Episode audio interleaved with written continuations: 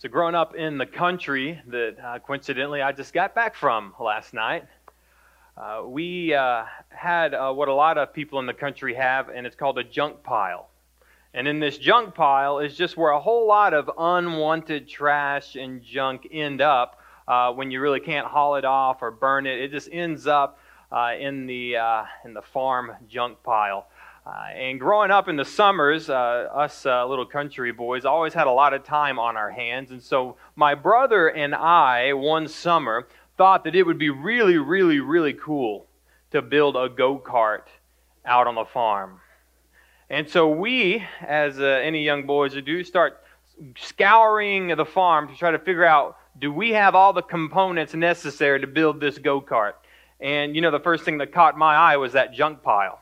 And as I go over to that junk pile, I see a, a lawnmower wheel that's flat, and I grab that, and I see a couple of uh, metal pipes that would make a real good axle. And I saw another uh, steering wheel that they ripped off an old tractor, and I put all those together, and then I had four wheels, two pipes for an axle, with a steering wheel, and I had a piece of plywood that was all chopped up that we used to build a shed the previous week. And I said, I think we're having a good start here and I grab all that. I put the wheels on the ground. I put the axle uh, there through the wheels, and I, and I lay the piece of plywood on top of the, the axles there, and I put the steering wheel right there on top of that piece of plywood. And I said, looking pretty good.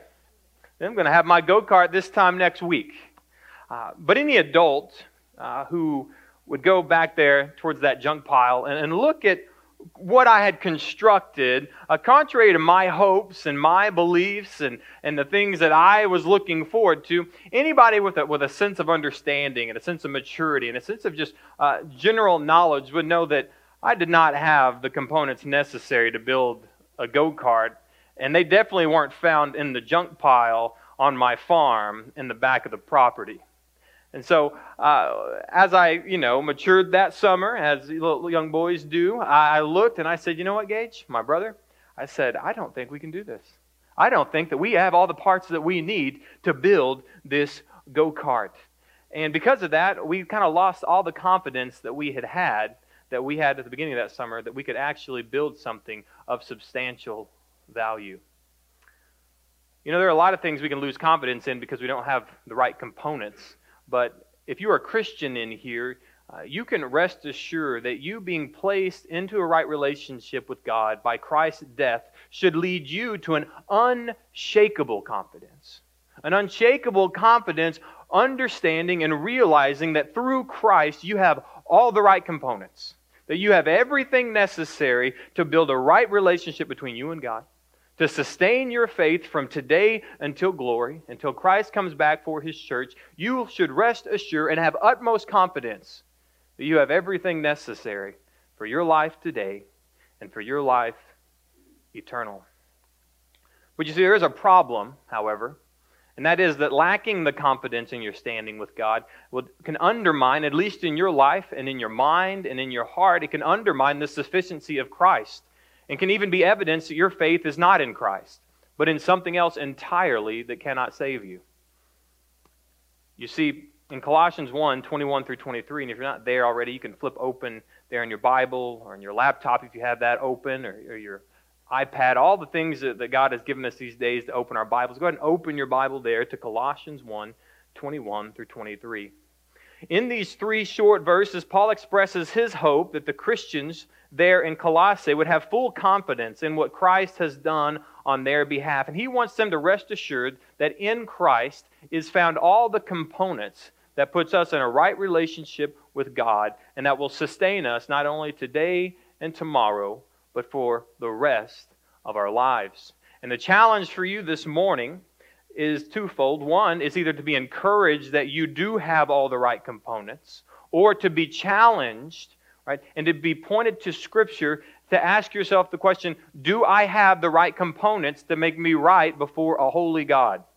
Because I hope you, when you stand before God, don't end up in the place that my brother and I ended up after a long summer looking at what we had constructed and realize this does not have all the right components. This does not build the substantial, necessary components of a go kart.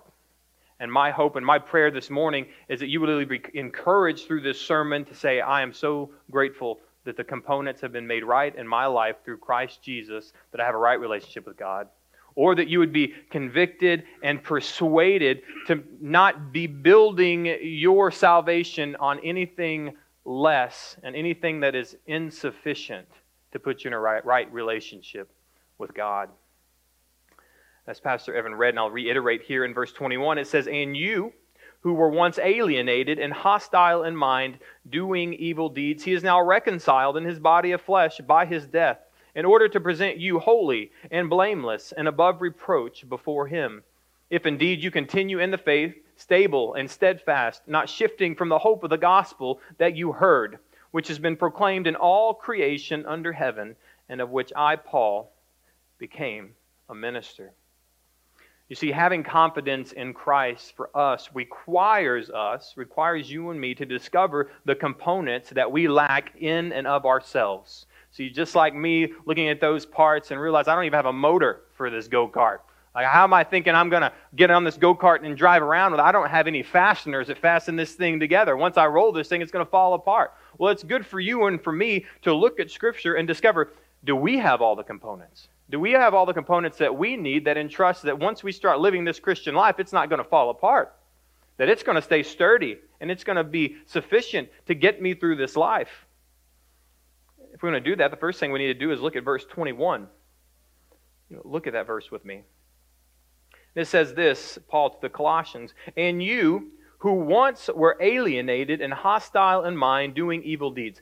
What I want to do, I want, to, I want you to focus on the first four words. And you who once, okay, this is a great news for the Christian, right? The great news for the Christian is you once were, right? You once were alienated and hostile in mind, doing evil deeds, right? For the Christian who has all the components right in their life, this was a used to. This was a once was. Okay? Of course, if, if, you're not a Christian, if you haven't been redeemed by Christ, if you haven't been reconciled to God through Christ, then you can put here, and you are alienated and hostile in mind, doing evil deeds. And so the question is, what does that mean?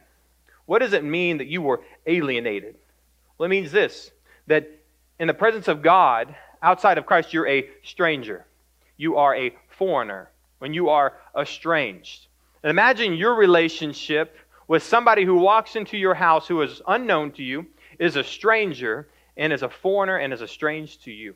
Somebody who you know is not friendly toward you. How's that conversation going to go when they walk into your house? Not very well.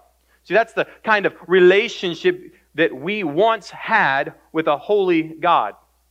It gets worse.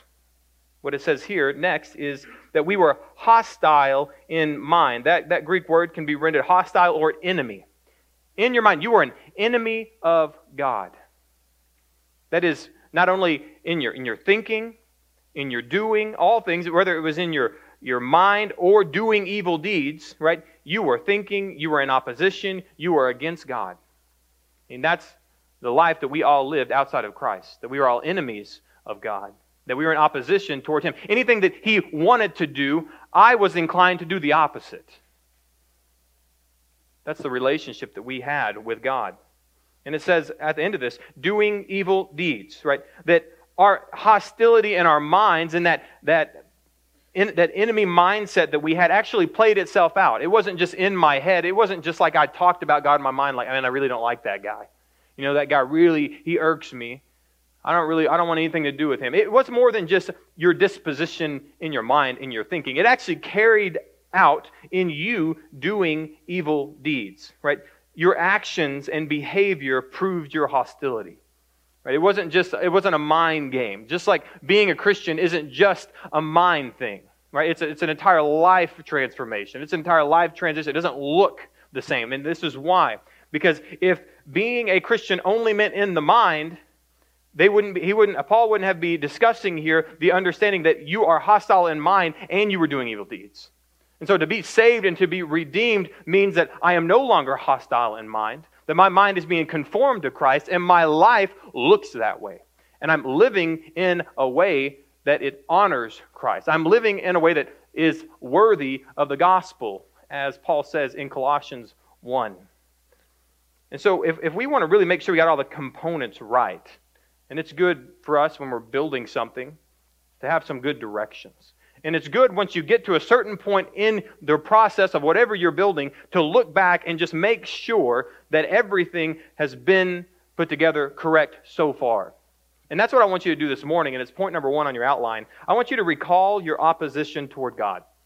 I want you to recall your own opposition toward God. Right? If you're a Christian here, especially if you're a Christian, right, this is not a place you rest anymore. You don't sit in this space anymore. But it is good for the Christian, as Paul's going to talk about later, right, to kind of look back, kind of check the, check the instructions, check things out and see is this the way that it's supposed to look? Does my life look different? And it's good for us, in order to see that our life is looking different in the future and right now in our life, to look back and to ask the question how was I in opposition toward God? James 4 4 says it this way James 4 4 says, You adulterous people, do you not know that friendship with the world is enmity with God? Therefore, whoever wishes to be a friend of the world makes himself an enemy of God. I can just think of uh, many ways that you and I, especially in our pre Christian state before God, how we tried our best to fit in with the world. That if we could have one thing back in the day before Christ, if we could have one thing, it would be I wish the world would accept me. I wish the world would befriend me, and I wish I could befriend the world because it would make me a lot happier if everyone that I was around and everyone that I engaged with was in agreement with me. It would be utmost importance for me at one time before Christ that I could be a friend of the world. If I could just be a friend of the world, my life would be so much easier. You see, right, right then, right, because the question that people are going to ask, well, you know, I really didn't hate God. I never really, I never really just hated God. I never really had those problems with God. I wasn't, I didn't have any animosity towards God. I wasn't, you know, pulling spiritual weapons on God. But that's not necessarily what we're talking about here. I mean, e- even James is saying that you know, it's not even that you're just using God's name in vain, right? It's not that you're cursing God out, right? It's, it's that you're being friends with the enemy of God. Like you're trying to befriend the thing that hates God, the world, society. When I try to befriend those things, I am in open rebellion against a God who's trying to redeem those things for himself. And what good does it do for me to partner with the world when the world is in enmity with God?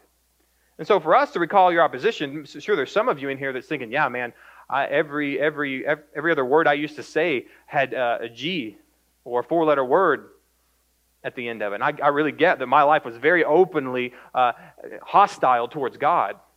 But what I want you to see in here is I don't care if that was you or if you're the person over here says, I didn't really do much. I'm, I'm saying I don't think that's true. I think if you really, really dug down and realized that, uh, for instance, this, uh, when you neglect to worship God fully, you are ignoring God as if he were not God at all. Right? So even for you, it's like, you know, I just I just didn't know. Well, guess what? Like when you're not worshiping God for who he is, if you're not realizing and seeing and perceiving God for who he truly is, uh, you're in open hostility towards God. And you ask, well, why? Well, because God demands that his name be known. God demands that his name be glorified, and that he demands that he be put in the preeminent place in your life, right? First and foremost of all things. That's literally what we just talked about. And so, anytime that we are not living right in subjection to the lordship of Christ, we are in opposition towards God. Because knowing you and knowing me, if there is something in your life that Christ is not Lord over, that thing very quickly will turn into sin. Wouldn't it? Think about it. I want you think about your life, all the things that you do not submit to Christ, right? Your relationships, your sexuality, right? Uh, your job, uh, your parenting, uh, right? Your friendships, right? Your own personal habits, any of those things that aren't subjected under the authority of Christ, how long does it take those to, di- to dive real deep into sin in your life? Not very long. You see, that's why I'm telling you, it's not just for you who point the finger at God and say you're just a mean, mean man. You know, this is all of us who openly live in rebellion against God, and it's so important for Christians to recall that. To say there was a reason that I needed Christ. There was a reason that I could never be brought into right relationship with God apart from Christ doing what I could not do. And that is living in harmony in the perfect will of God, something I could have never have done. You see, I want you to think of those areas in your own life that were opposed to God. And maybe jot some of those down on your note sheets as you get ready for your uh, life group this week in, in, your small group, I mean, these are areas that you're going to be asked to at least, uh, you know, abbreviate an, uh, a sentence or two to talk about some areas in your life that you were opposed to God. And then what I want you to do after that is I want you to remember the damage of your sin and hostility toward God. I want you to remember those things. I want you to recall and remember just the areas in your life that caused so much damage, all right, so much destruction in your family life, right? In your job. I mean, some of you in here, you, you lost jobs because of your sin and your hostility. Right? I mean, these are things that not only separated you from God, but separated you from, from other people. Right? And God makes it clear that, that He wants you both to be reconciled with Him and other people. Now, he says, says in the Sermon on the Mount that he says, if you have your gift before the altar of God and, and you realize that your brother has wronged you, you've wronged your brother, you need to get up and leave the altar, go first be reconciled, and then come back and offer your gift. So, what I want you to realize here, just because you're saying, I have to say, you know, I, I know what you're saying, I know what you're saying, Hayden, but I just, I've never really hated God. No, but you have lived unreconciled to so many people. And you have lived in open rebellion and sin to so many people. And I'm saying those are just outward signs of an inward sickness that you cannot fix on your own. And I just want to point those out because you need to recall those things. And if you're a non Christian in here, if you're one of those people that said, I've never repented of my sins and trusted in Christ and, and, and began living a life uh, not for myself but for the Lord, then I just want you to pay attention right now. Like, look at your open rebellion. I mean, look in your life, and you'll see very quickly that your life isn't under the subjection of the Lordship of Christ. And as a matter of fact, you don't even acknowledge God more than when you have to when you're here on a Sunday morning or you're praying over your food before you stick it in your mouth. You need to remember the damage of your sin. And this is a good, this is an important component, right? If you want to be sure you're right with God, this is such an important component in your life. And it's so important because if you can't keep remembering why you needed saving, it's going to be real, real difficult to do the things that Paul says afterwards. So you have to first understand and recall the opposition that you had towards God so they can put that component right where it needs to be. See, recalling our animosity towards God is necessary if we want to understand the significance of Christ's sacrifice on our behalf. And that's really what this comes down to. You want to understand the significance of Christ? And that's what so many people ask. What's the significance of Jesus? Why is Jesus so important? Like, why does everybody worship Christ? Well, let me tell you, friends you have to first understand your animosity towards God before you're ever going to understand why Christ was necessary. And if you don't spend time thinking about that, you're not going to have a full understanding of why Christ was necessary to come here, to live in our place, and to die on our behalf. Look at verse 22. So we had, you once were, and here's the good news for the Christian. Here's a joyful, great blessing that we have found in Christ Jesus that it says here, He has now so here you were, you were over here, you were, you were alienated, you were hostile in mind, doing evil deeds, and now the good news is he is now reconciled in his body of flesh by his death, in order to present you holy and blameless and above reproach before him. So much to say in this one verse. But I just want to start out by, by pointing out something that you can't see in the English and the English translation of this that is just so uh, Colossian. It's so Paul preaching to the Colossians. And it's this that word reconciled. And you remember throughout this entire series, I've, I've told you to uh, circle the words all and every and all things, right? The fact that, that Paul is, is impressing upon the Colossians that Jesus is sufficient for all things. There is nothing that is outside of the authority and control and sovereignty of Christ our Lord. And so it's, it's just interesting and it's, it's very, uh, it's very it's something worth considering here. When we look at this word reconciled in the Greek, it is the word apokatalasso. Apokatalasso. Okay? And this word has this prefix, apo, which just means fully, right? It means fully, and then katalasso means reconciled. And this is the cool thing because Paul, in so many other letters, in the, in the letter to the Romans, in the letter to the Second Corinthians, uh, he, he used the word katalasso, just reconciled. So over and over again, Paul has just used the word katalasso, saying, You've been reconciled, you've been reconciled, you've been reconciled. But he knows who he's talking to. He knows who he's writing to, of the Christians in Colossae who have been having a struggle, who have been having a struggle considering, is Christ sufficient for all things? And so he doesn't just use that word katalasso. He puts that word apo in front of it, saying, Listen, he didn't just reconcile you, friends. He fully reconciles you. Like there is nothing left outside of his reconciliation in your life when you've been reconciled fully to God. And I want you, I wanted to pay, I want you to pay attention to that because Paul could have just said, you know, you, you've been reconciled. But Paul has been so adamant, like this, like, I want you to know that in Christ you are fully reconciled. There is nothing left outside of that reconciliation. That all these, the, the opposition that you had towards God, in Christ, those are reconciled. Right? All of the family destruction that you've done, all the sin that is evident in your life, in Christ, that is fully reconciled. And Paul wants everybody to know that. And this morning, I want you to know that, that everything's been fully reconciled in Christ. That's why it's so important for you to recall your opposition toward God, because if you don't recall your opposition toward God, you're going to be like, there's not much to reconcile there. I mean, maybe I could get a little broom and sweep up the crumbs, but there's not a lot of problems in my life. And what I'm saying is, like, you need more than a broom. Like, you need a, you need a wrecker, right? Right? You need a, you need a bulldozer to come clean up the mess that you've made.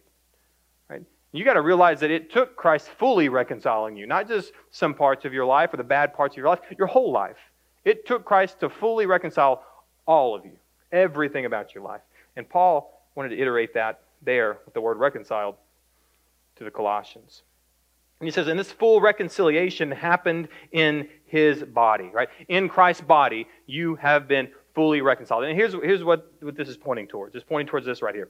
Romans 5, and you don't have to flip there, but you can jot, jot it down. Romans 5, uh, Paul is saying to the church in Rome, by one man, sin reigned in the world, right? By one man, one man's body, through the body of one man, sin entered the world, and we know that guy as Adam, right? Through Adam, sin had entered the world. And so we inherited as, the, as Adam being our federal head, right? The federal head of, of all humanity after that, we inherited the sins of Adam. Not only because you know he did all the wrong, I didn't do anything wrong.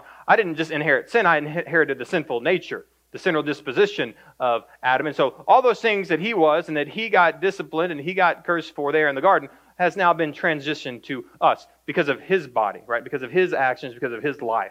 Now that is on me. And so when we talk about by his body, that's so important because it was by one man's body that sin had been brought into the world. And as Romans 5 also says, and by one man's life, right, we can reign eternal. Right?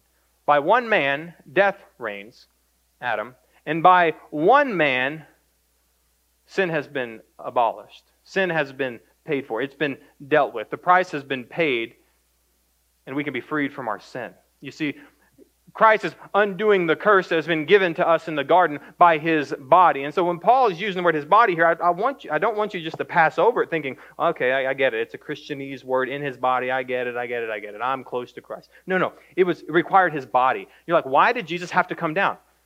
Because he had to take on the curse that was given to the body, right? To Adam. Okay, and so him coming down in his incarnation, in him being fully God and fully man, he took on the punishment that we deserved and took on the curse. Right? Cursed is every man who hangs on a tree. Right?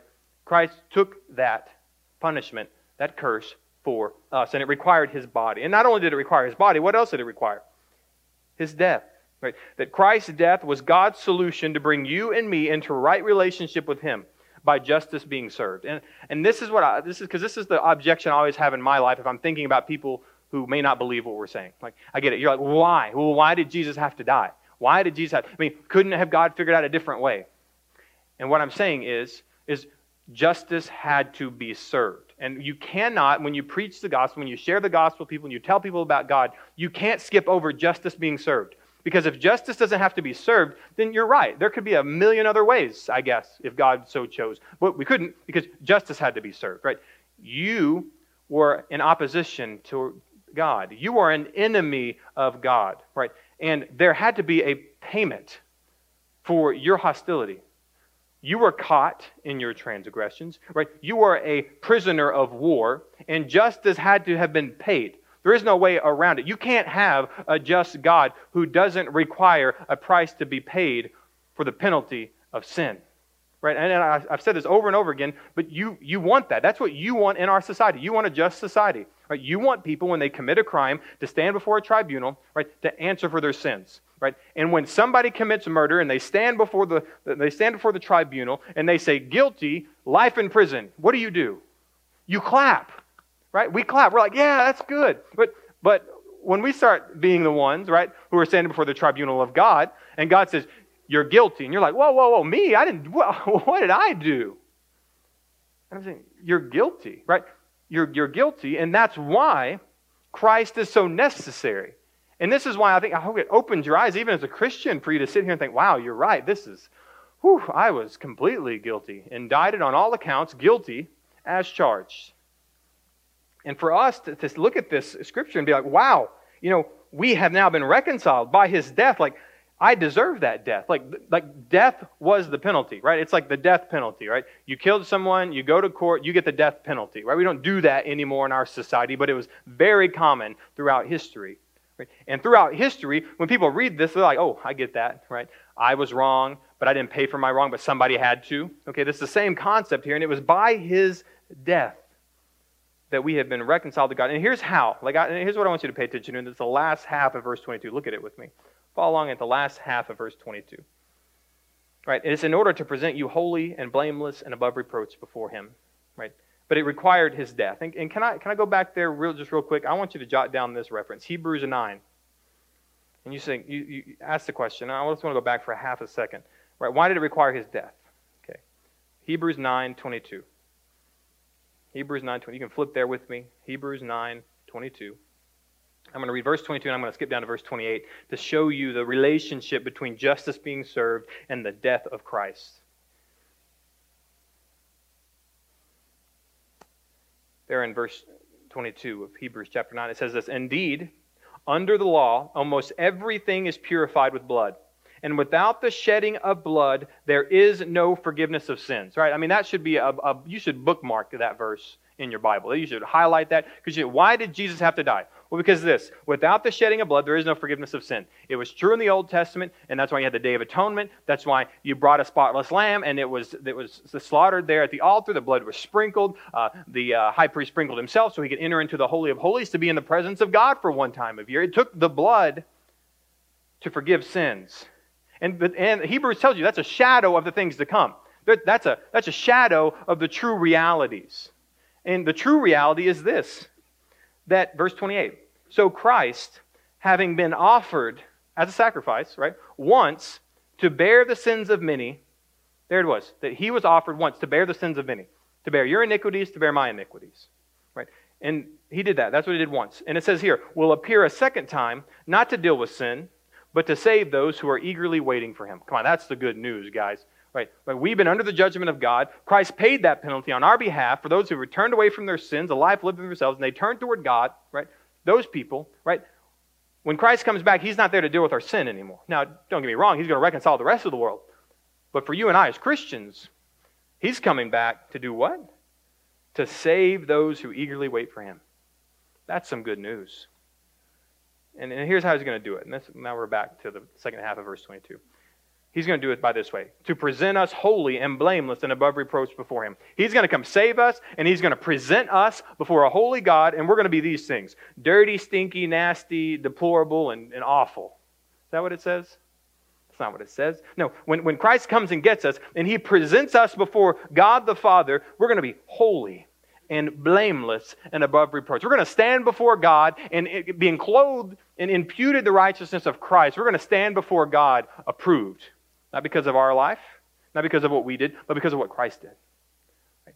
And that's, that's the good news that we have.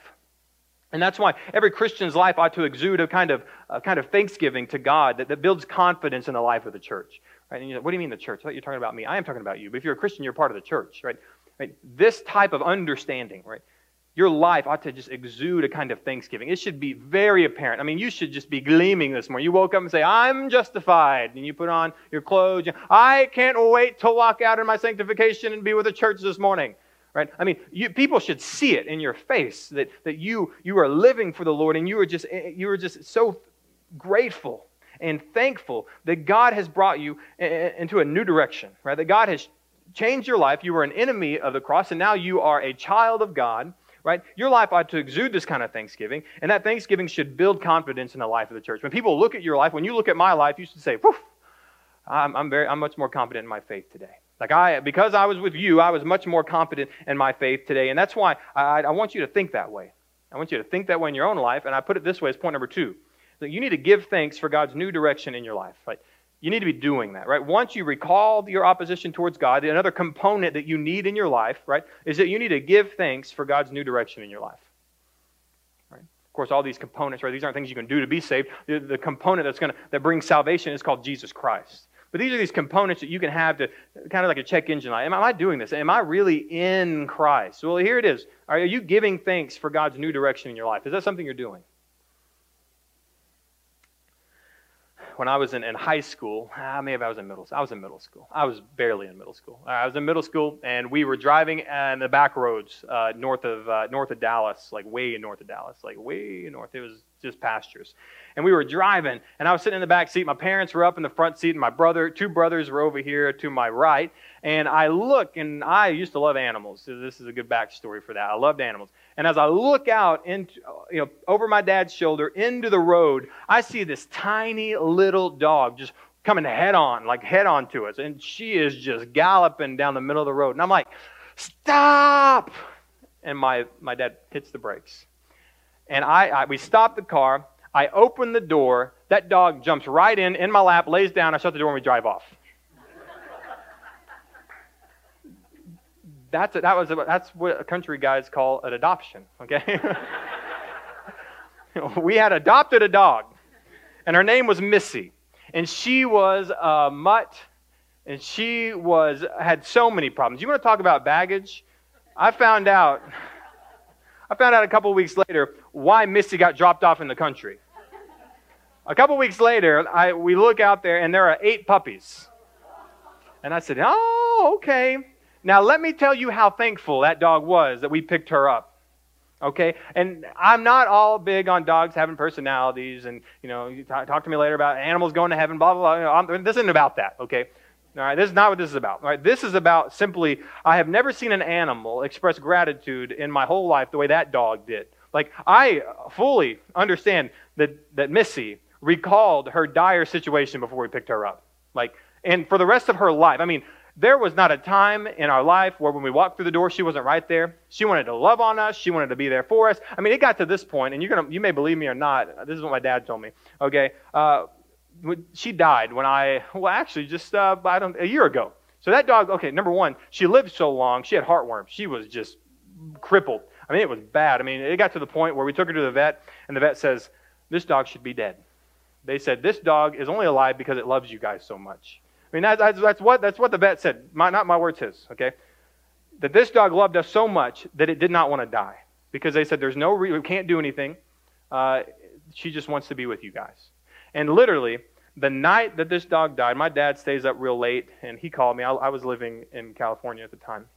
And he calls me on the phone. He said, and he was, my dad was markedly upset. I mean, he was, he was upset. And, uh, you know, we knew she was going to die soon. And she over there, laying in the living room, and uh, my dad calls me after she died and said, This is how it happened. You're not going to believe me. This is how it happened. Okay. That dog shaking, you know, just, she's very dramatic too. Very thankful, very dramatic. And she was shaking and shaking and shaking. And like right before she died, she got up on her feet and she looked at my dad. so dramatic. She lifted her paw up to my dad, just like this. She put her paw down, she laid down, and died. Immediately. Like, immediately. I mean, that was literally how it went. And when my dad told me that, you know, some of you that some of you in here can may think, nah, like you didn't know Missy. Like she was dramatic. Like she was like she wanted her death to be all about her, you know? but the one thing that we always talked about Missy was, man, that dog was so thankful. Like that dog literally lived so it could be with us because of what we did for her. And I just I want you to think like I mean, do you think about that in your relationship with God? I mean, do you literally live right for God? Like when you wake up in the morning, is, is your tail wagging and you're like, I can't believe I get to be with you today. You know, God, this is so good. Like you saved me. I jumped into your car. You shut the door and we drove off. And you took me with all my baggage. You took me with all the things that were wrong with me. And you love me. And then my, my baggage kind of came out, you know, when I had all those puppies, you know, my life kind of like spilled out before you saw all my dirtiness and you still, you saved me, you redeemed me. Like, why would I not live in great exuberant thankfulness for the new direction you've given in my life? Right? I mean, I think we all take a lesson from Missy this morning to think, man, that should be our life. Grateful and thankful. And sure, you're all dramatic and God knows it, just like Missy is, okay? Like we all know it. But the fact that we can all live thanking God for our new direction. How important should that be for you and me? Uh, Paul says it this way in the next chapter in Colossians, Colossians 2, 6 through 7. You can jot that down. Colossians 2, 6 through 7.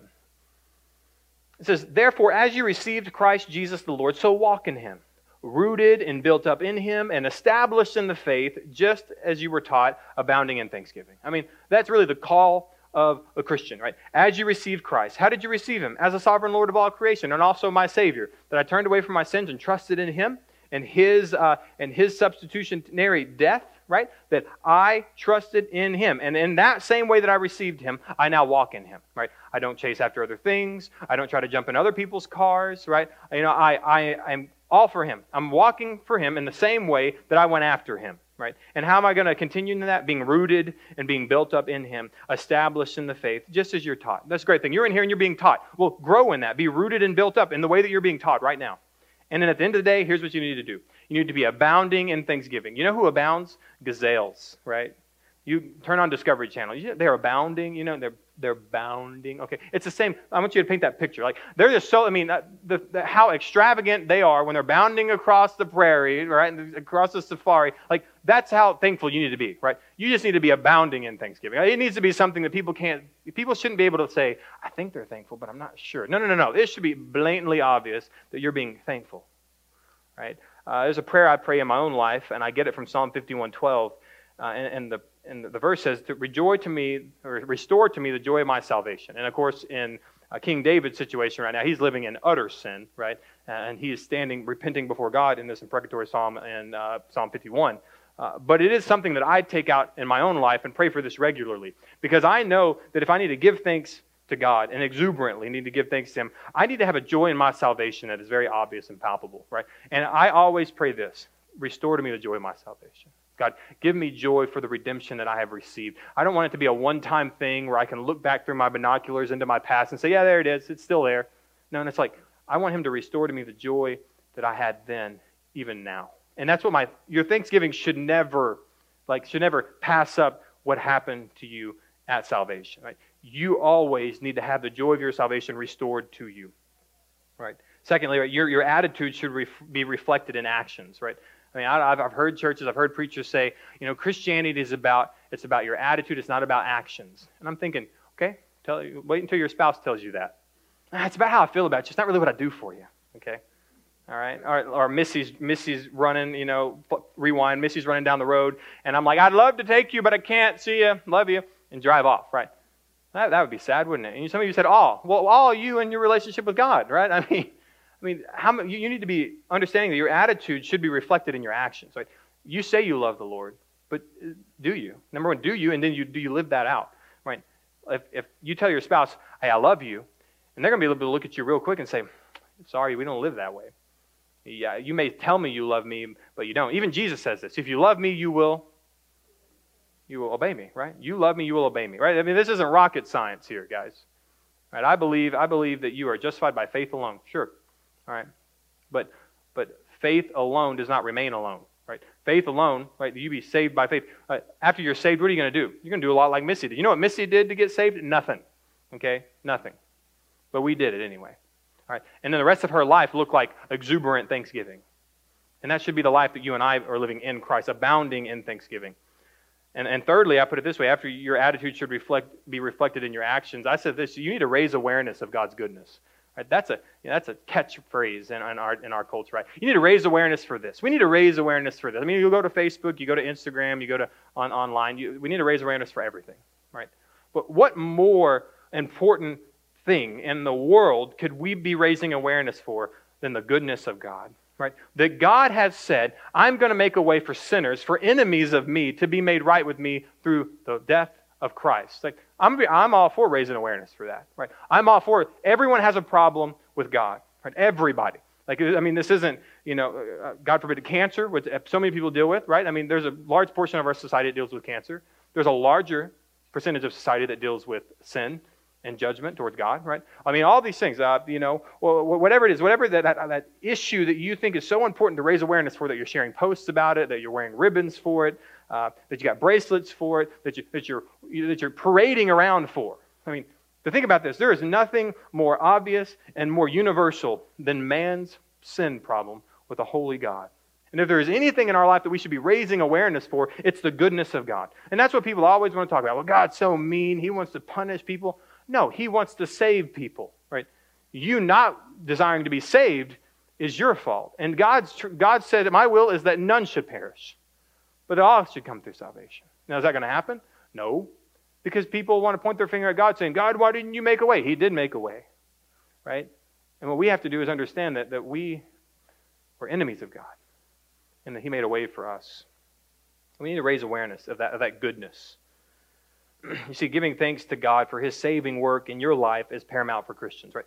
That can't be a, a, a, subsidiary, it can't be a tertiary, it can't be something outside of the main thing in your life. The main thing in your life should be giving thanks to God for His saving work in your life, right? And I'm going to tell you, as you're, you're doing that, that closeness that you're going to build with God, right? When you're thanking God, when, you, when, you, when you're thankful for your spouse or your kiddos, your kids say thank you a lot, you know what you do? you kind of grow a bond with them, don't you? You, you grow grateful and thankful. Well, the same thing happens in your relationship with God. When, when, you, are, when you are close to God, because you're generating a, a heart of gratefulness, it's going to give you confidence in Christ. It, it will. Right? The more you say, God, thank you for what you've done. Thank you for what you've done. And you recall your sin and you recall what God's done for you, you're going to keep thinking, wow, Christ is amazing. Like Christ is great. He has just done so much. Right? And that confidence is going to keep you in right relationship with God. You hear what I just said? Keep you in right relationship with God. Not that you're going to lose your salvation. We're not talking about losing salvation here. We're talking about you staying in step with the Spirit, right? You staying in step with what God wants in your life. You continually looking at your past and saying, I don't ever want to go back to that. You keep thanking God for what He's done in your life. You're going to keep walking in faithfulness to God.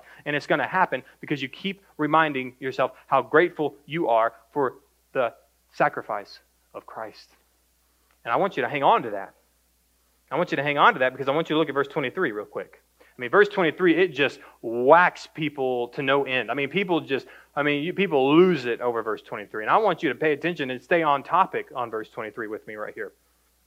It says this, right? That, that Christ is going to, remember, this is, this is the context, right? Christ is going to present you holy and blameless and above reproach before God if indeed you continue in the faith, right? You're going to be presented holy and blameless and above reproach before God if you continue in the faith stable and steadfast, not shifting from the hope of the gospel that you heard, which has been proclaimed in all creation under heaven, of which I, Paul, became a minister. So, when you're reading this, and maybe you're, not a student of the Bible, you read this for the first time, you're saying, Christ just gave me an if then statement, right? Like, if I do this, then I will do this for you, right? Like, if I do good for God, God's going to do good for me?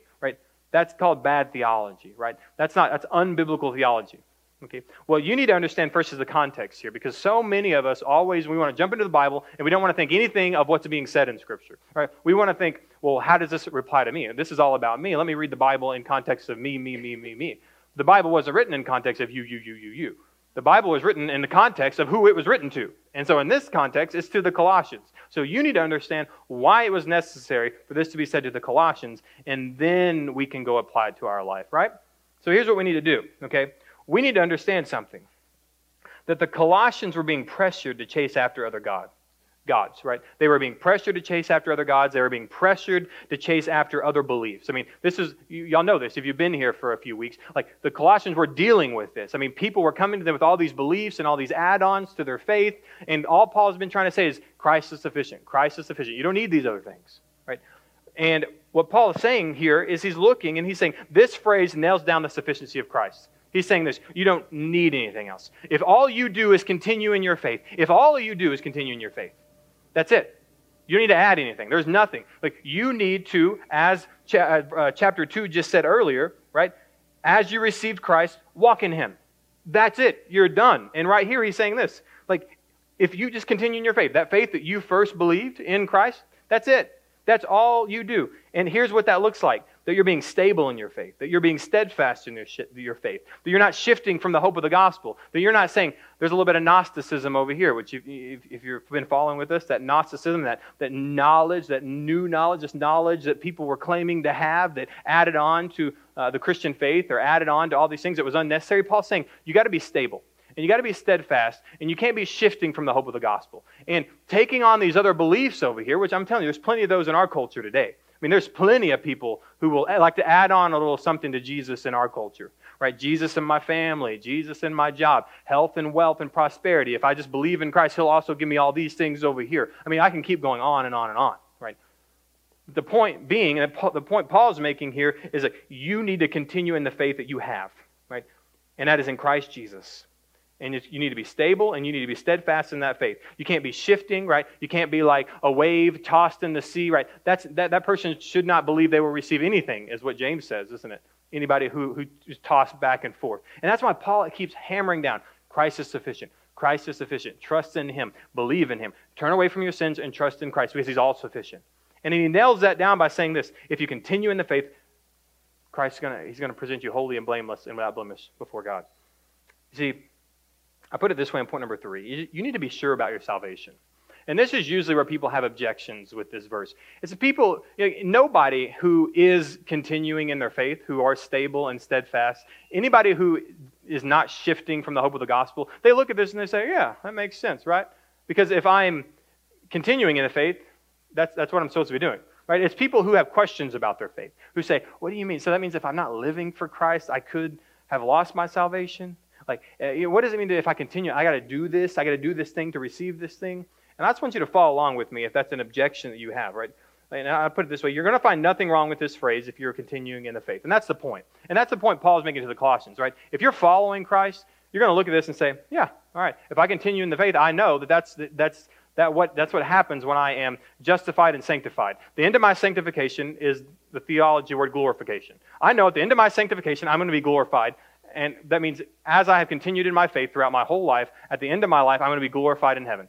I'm going to be presented holy and, and blameless and without blemish. That, that's like, it's common knowledge. And of course, that's going to happen, right? We all know that, that if I am saved and I'm being sanctified, I'm also going to be glorified. Right? We know that. And that's, and Paul is just iterating that again, right? but, but here's the problem, right? If you're not continuing in your faith, and this is the attention I want to get, I want to get your attention if you're not continuing in your faith, if you aren't stable, if you aren't steadfast, if you are shifting from the hope of the gospel, this verse should get your attention. And that's what, you know, a lot of pastors want to skip over verses like this because it's too hard. Now, these verses are, are, are what the Bible's there for, right? It's for us to look at that and say, you got a problem with this verse? There's a problem with your theology, or there's a problem with your relationship with God, and let's jump into that. Let's get into that. And this is what I'm saying here. Like, there is a problem if when you read this, you're like, oh man, I think that's, that's me. What happens if I'm the one who isn't continuing in my faith? What if I'm not stable and I'm not steadfast and I am shifting from the hope of the gospel? Right? Paul makes clear that in Christ your salvation is sufficient to sustain. Right? In Christ, that salvation you have in Him is sufficient to sustain you and give you confidence in whose you are. Right? You are God's. If you have been reconciled to God through Christ, you're God's, and there's nothing that can pluck you out of that. That's, that's what Christ says. Nothing can pluck you out of my hand. Nothing. Right? That's the good news. Right? We are all we're saved, and you can't lose your salvation. But here we go if you cannot shake the uneasy impression that your faith is not sustained in Christ, like if you've been here for the last couple weeks or even right now, and you have this uneasy feeling thinking, I don't think that my faith is sustained in Christ, right? You may find that you are, as 1 John 2.19 says, not of us. And I want to flip you to a, a verse real quick. Go to 1 John 2.19. It's towards the end of your Bible. I, I, want, I want you to, I mean, this is another one of those verses that you should bookmark. 1 John 2.19. If you can't shake this uneasy impression that your faith is not sustained in Christ, which just would really mean that you have no faith at all if your faith isn't in Christ or you have a faith that does not save. Here's what it says in 1 John 2:19. It says, "They went out from us." Who? The people who didn't live out their faith. The, the people who, right here, who did not continue in their faith, right? They went out from us. Why? Because they were not of us, right? And I, I, want you to pay attention to this, right? For if they had been of us, they would have continued with us. Do you hear what I'm saying here? Right? But they were not, that it might become plain that they all are not of us, okay? Again, let me tie this up. Right? If you continue in the faith, stable and steadfast, not shifting from the hope of the gospel that you heard, right? You're going to be presented holy and blameless and above reproach before God. But if you're not, right? If you go out from among us, you're like, I haven't gone to church in a hundred years. You know, I don't live for the Lord. My life looks nothing like the life of a Christian. But when I was a little kid, I prayed a prayer and, and I bowed my head and I prayed a prayer and asked Jesus into my heart. I want you to look at verse or 1 John 2:19. They went out from us, right? They may have prayed a prayer, they may have been baptized when they were little, they may have they may have thought all these things, but they went out from us. because they were not of us. Right? They left because they were not of us. That means they weren't Christians, right? For if they had been Christians, they would have continued with us. And that's the same thing that Paul's saying here. If you continue in the faith, if you continue in the faith, it says that you're of us, right? I'm not saying that, oh, you, met, you made a mistake and, you know, you made a mistake last week and you're no longer of us. No, no, no, no, that's not what I'm saying here, okay? You all make mistakes. Let's go back into our record books and see what all the mistakes we made last week, okay? I'm not talking about this. We're talking about a blatant going out, not among us, not of us, not among us, all away from us, right? That's what we're talking about. They went out from us because they were not of us. If they had been of us, they would have continued with us. But they went out, and here's the good news, and this is the good news I want to show you. They went out that it might become plain that they are not all of us, that they are not of us. And here's the good news. Right? Churches need to see that people who leave the church are not of us. Right? You need to see that. And this is this is the uh, this is the admonishment that I want to give you guys. You got to quit saying that everybody you know is a Christian. You can't. You got to stop saying that, right? Because you're doing nothing but hurting them. Right? What you got to do is look at say, what does the Bible say about this? Like, what does the Bible say about what it means to be a Christian? Well, here's a great example, right? If they went out from us, they're not of us. Okay? So like if you don't see them plugged into a local church, right? If you don't see them living out their faith, if you don't see fruit attached to the life of their salvation, like you have really, really, really great uh, evidence to say, I can at least maybe maybe you don't want to point your finger at them because you, maybe you're not a place in your life where you can look and say, I, am concerned about your salvation. Can uh, can we go talk about this? But at least you're at a place where you don't try to confirm their salvation, right? When they say, "Well, what about old, uh, what about old, you know, Joe over there?" Well, well, Joe's Christian. I was there when he was eight years old. Walked down that aisle, prayed his prayer, got baptized the next day. He's saved. Okay, at least you can say, "I won't do that anymore." Right? At least don't confirm the salvation of people who are not of us. Right? And that's and you know this to be true because you're like, "Oh, he's mean." No, you're mean because you think this too. Right? How many people in Texas? How many people in Texas think they're Christians?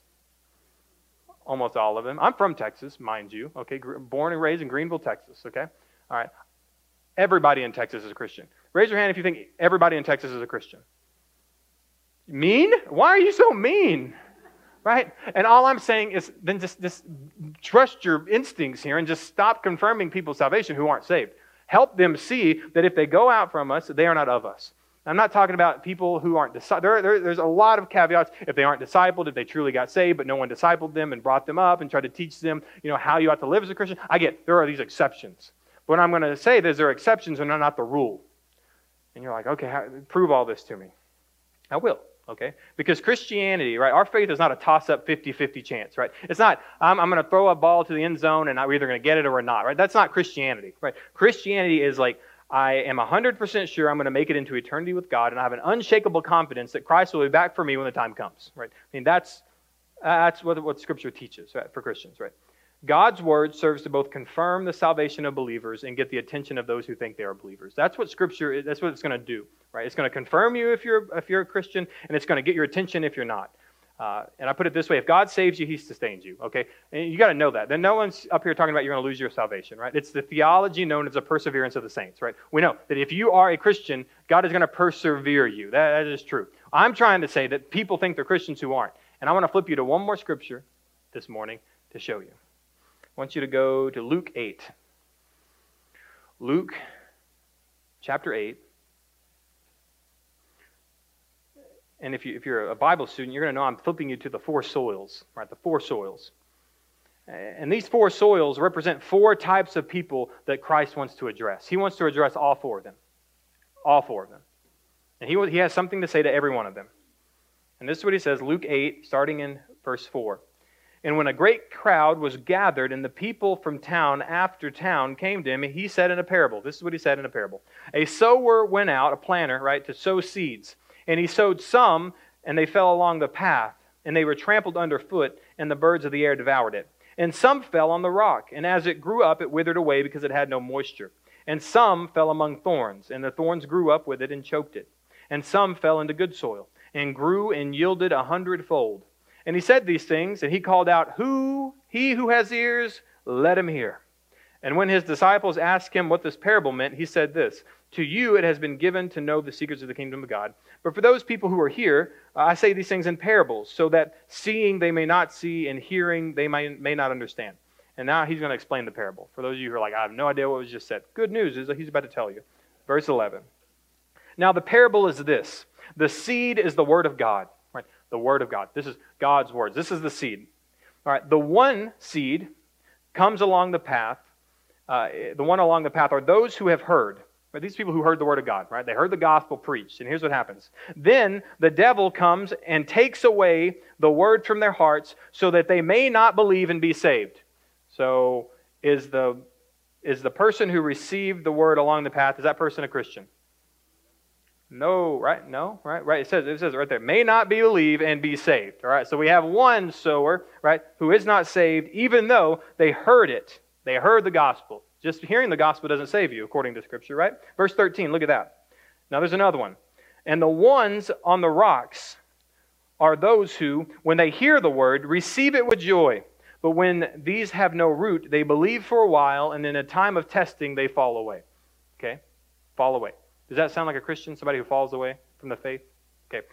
The ones on the rocks, they heard it, so they receive it with joy. They're like, I love that. I need some Jesus, and also need some of this, and also need some of that. I, I there's a time of testing, which means life got real hard, and I had to think Jesus or or, or these other things that made it really, you know, these things. I, I, I just got to choose okay, I, am I'm, I'm going to throw Jesus away. I, these things. It's a time of testing, and I realized that that testing understood that I wasn't a Christian. That was a test, and I met the test, as Paul says. Some of you should test yourselves. This is what Paul says. You should test yourselves to see if you're in the faith. Well, here's what happens. Here, they test themselves, and they realize that they failed the test, and they fall away. So we have another person who's been sowed and realizes, hey, even though they received it with joy, even though they said that's some good truth and I love that, right? These people aren't saved. Okay. Again, number verse 14. As for what was fell among the thorns, they are those who hear. But as they go on their way, they are choked by the cares and riches and pleasures of life, and their fruit does not mature. Okay, uh, this would be the Christian who uh, maybe in youth group they got saved, right? They were teenagers, they got saved, they walked down the aisle, they, they you know, they, they prayed a prayer into their hearts, and then they got baptized, and and uh, you know they got their they got turned 16, got their car, stopped seeing them at church, right? Uh, by the time they get into college, uh, their whole life just just looks deplorable. They're partying all the time. They don't they don't they use the God's name in vain. They have no community of uh, no Christian community of any sort. They don't go to church. So they don't even they don't even reference God in their life other than when it's brought up before them like this, right? All right. This is this this is what it looks like, right? They are the people who heard the word, but as they go on their way, as they live their life, as they grow up, right? They are choked by the cares and riches and pleasures of life. These are people who are more concerned with the things that they get in this life than waiting for the blessed hope that we get to receive in Christ Jesus when he returns.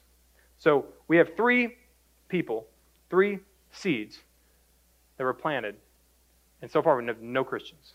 Although these people heard the gospel, some of these people even seem like they responded positively to the gospel, and yet no Christian. But we have a, we have a final one. And the, for the three people that we just addressed, God wants to get your attention. If, if that's you, like realize you need to be sure about your salvation. Right? And I'm thinking that if you're one of those three seats, you're sitting here thinking, I'm not sure. Good. That's what the scripture is leading us to do. But there is a fourth. Right? Verse 15. As for that in the good soil, they are those who heard the word, they held fast to it in an honest and good heart, and they bear fruit. Did you hear that? They bear fruit. That means that my fruit didn't save me, right? Me doing good works did not save me, but I heard the word, I responded to the word, I held fast to it, just like Paul is asking us to do. We're stable and steadfast, so we're not shifting, right? We're holding fast to it, right? With an honest and good heart, we're bearing fruit and we're doing it with patience. That's the one. That's the soil that produces the Christian, right? That seed is the one who is saved because they heard the gospel, they responded to the gospel, and their life was transformed. Does it mean they didn't do anything wrong in this time? Does it mean that they're perfect? Does this mean that they may have left church for a couple of weeks, maybe a few months, and you know you haven't seen them in a while, and you got to check in on them, and you find out their marriage is pretty bad, and you got to bring them into counseling, and you got to fix up some stuff? Does that mean they don't deal with that? No, it means they deal with that. We all deal with that as Christians. Okay? But it's saying that they were stable and they were steadfast and they were immovable because they have the perseverance of the saints. They have the spirit inside of them that pushes them and that it re- remains them in their faith. We got to understand that. And, and I put it this way in three easy, three easy applicational steps. If you're like trying to be sure about your salvation right now, here's a great way to, here's a great way to, to assure that, or at least make sure you're not a Christian even. First way is this make sure you have a testimony of turning away from a life lived for yourself and now for God. That's the new path, right? You need to make sure that if you if I said, "Hey, could you share your testimony with me? Could you tell me how you became a Christian?" Right? Well, it looks like turning away from a life lived for yourself and now for God. I mean, that is a simple this is a simple sentence of how someone becomes a Christian. I mean, does your life look like that? Or does it look like some of these soils where yeah, there was a moment that I was like, oh, that looks good, and I went after Jesus, and I saw something else I really liked, and I started going after that, and I never turned back. That's not that's not a testimony of, a Christian. Right. Number two, right? Check your fruit. Right. And this is this is a, this is a, just a good example. Check your fruit. Right. Uh, it's like checking your pulse. Can somebody tell me where my pulse comes from? My heart. Oh yeah, or God. Yeah, but my heart. Right. But, where, but when, when the doctors check your heart, what do they usually do? Or poop. Like, why don't they check your heart? No, because they know if you have a pulse here and here, that's a pretty good, that's pretty good chance that your, your heart's beating, right? And I, what I'm saying this is, is although your good works aren't your salvation, right? Your good works aren't your salvation. Everybody in agreement with that this morning? All right. Your good works are not your salvation. They are just like your pulse. They are the proof that your salvation is there, right? right? The, okay, my heart's beating. I know that because I'm here. Okay, you're a Christian, and I'm looking at your good fruit, and I'm thinking, all right, yeah, I mean, there's, there's ample evidence in your life that your salvation is, that you have a salvation, right? Is everyone who does good things saved? No. But it's just like my pulse, right? It's a good example, it's a good representation that I have fruit that goes along with my repentance. Okay? Number three, you need to continue in the faith. And what this means is are you growing? Are you bearing fruit? And are you living in community? I mean, living in community with Christ, not your neighborhood or, or your, your local, uh, you know, your local lodge down the street. What we're saying is, like, are you growing in your faith? Are you bearing fruit? And are you living in community? And this isn't me telling you you're not a Christian. Well, unless it is, then it is. Okay. What this is, is more for you to have tools for you can start checking your own pulse and saying, Am I a Christian? I mean, this is a great opportunity for me this morning to think, Am I? I don't think I'm a Christian. Good. But this is exactly what Paul is wanting the Colossians to understand. If you're a Christian, you're going to be stable and steadfast, and you're going to be continuing the faith. And if you're not, it's going to be blatantly obvious. And the, you know what? Christ still came to save you. You just have to understand that you are in opposition toward God. And, and that's really the full circle this morning. Is that, that's what you got to understand. Right? And just like me uh, growing up, uh, when I was building that go kart, I needed all the right components. Right? I needed to understand how a go kart worked and how it was built in order to make it happen. Right? The same concept rings true in Christianity. I can't build my own salvation, right? But I do have some, some tools here and some components that just help me assure that I am saved, right? Do I realize that I need to turn away from my sin? Do I realize I need to trust in Christ? And do, do I bear fruit in keeping with my repentance? I mean, those, those are the components I need to, to, to make sure that I am continuing in my faith.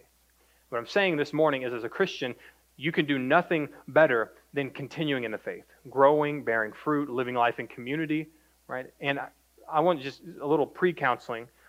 When you stop coming to church for a few weeks and your life starts being pretty miserable and you skip your quiet time for a week and your marriage starts flaring up, like I want you to think that's because you're a Christian.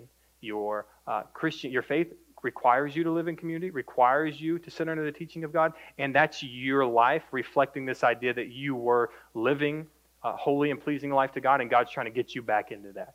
And so pre counseling is you need to be with God's people. You need to be sitting under God's word. And it's going to give you the assurance, and it's going to help you be sure that you're saved. You know, there's much more to say, but we don't have a lot of time. So could you pray with me? God, we do thank you uh, for your word and just the way that your word tells it how it is and how your word helps us just uh, put our life in right, uh, right relationship with you uh, in Christ, uh, mainly, but also just the idea that when we read your scripture, we can test ourselves. Right, as Paul says, to test ourselves, to be sure that we're in the faith. unless, of course, we fail to meet the test and realize we're not saved, as Paul says, God, that is such a good, uh, a good truth for us this morning to say we can, and it's a good thing for Christians to test their faith and make sure it's a good thing for us to make sure that we have all the components right in our life. And I just pray this morning that people's faiths are, are assured in here, that God, people in here think, yes, this sermon affirmed. But God, I do pray that, that even as the four soils do, that it showed uh, a lot of other people uh, that, you know what, what I trusted in was, was not the atonement of Christ. What I trusted in was not the sufficiency of Christ, but was myself or something uh, else that does not save me. And I just pray, God, uh, for those people. God, that your Spirit would convict them, that they would turn away from a life lived for themselves and they would live for you. I just pray that as we go out this week, we'd keep that message uh, on the forefront as we're sharing the gospel in our community, as we're inviting people to church, as we're telling people about the wonderful goodness of God, that we would not forget the work that He has done on our behalf to reconcile us to you. We pray these things in Christ's name. Amen.